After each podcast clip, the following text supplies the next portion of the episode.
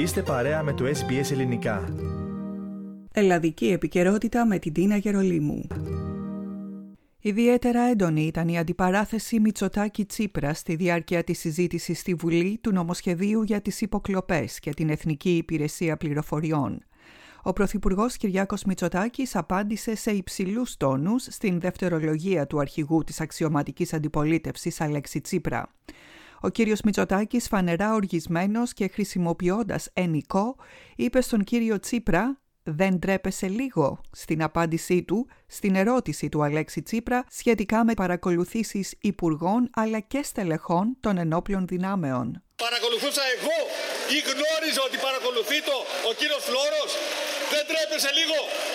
Ο Αλέξης Τσίπρας συνέχισε να πιέζει τον Πρωθυπουργό να δώσει απάντηση στο ερώτημα για παρακολουθήσεις υπουργών. Ακολούθησε η εξής αντιπαράθεση. Είναι δεν ξέρω η απάντησή σας. Απαντήστε, είναι δεν ξέρω. Σας δίνω τον λόγο, δεν θα κατέβω κάτω. Ελάτε, απαντήστε, είναι κρίσιμο θέμα. Αφορά την ασφάλεια της χώρας. Εγώ σας απάντησα ευθέως στο ερώτημά σας.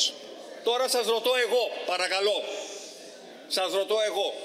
κύριε Τσίπρα, επί ημερών σας είχαν γίνει νόμιμες επισυνδέσεις της Εθνικής Υπηρεσίας Πληροφοριών που να αφορούσαν πολιτικούς, δημοσιογράφους ή ανώτατους δικαστές? Σας ρωτώ.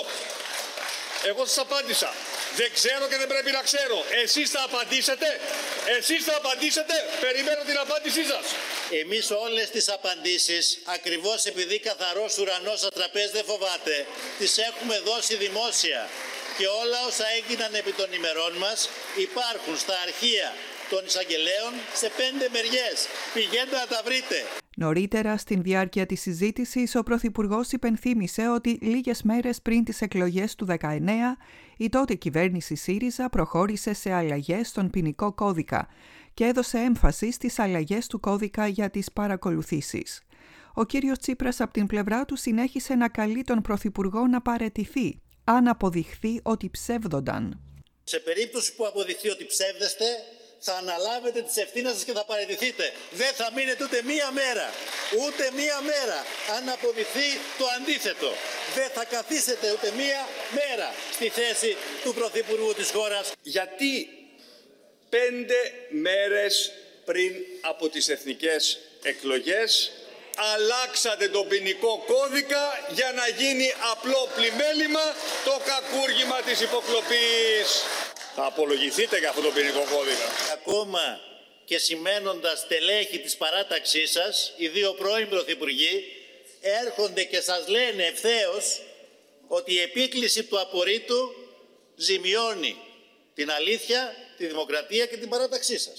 Και σας εγκαλώ, αν έχετε οποιοδήποτε στοιχείο, δεν αρκεί να το λέτε από εδώ, να πάτε στον εισαγγελέα να το καταθέσετε.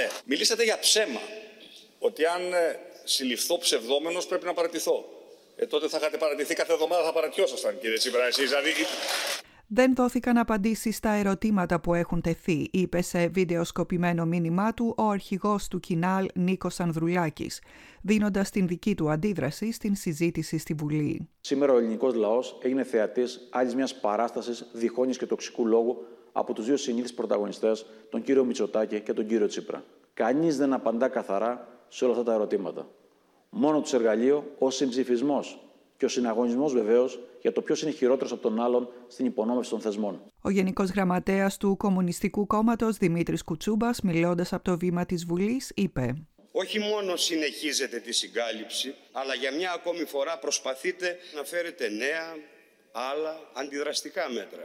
Για κομματική σπέκουλα έκανε λόγο ο Κυριάκος Βελόπουλος. Ήρθαν εδώ να κάνουν και οι 2 κομματική σπέκουλα και μετά να αποχωρήσουν επιδεικτικά, λες και δεν υπάρχουν άλλα κόμματα. Έρχεστε να νομοθετήσετε την ανομία που έχετε χτίσει, είπε χθες από το βήμα της Βουλής ο Γιάννης Βαρουφάκης. Έρχεστε εδώ να νομοθετήσετε την ανομία αυτή, το παρακράτος παρακολουθήσεων που έχετε χτίσει. Η συζήτηση επί του νομοσχεδίου θα συνεχιστεί απόψε Παρασκευή. Θέλετε να ακούσετε περισσότερες ιστορίες σαν και αυτήν?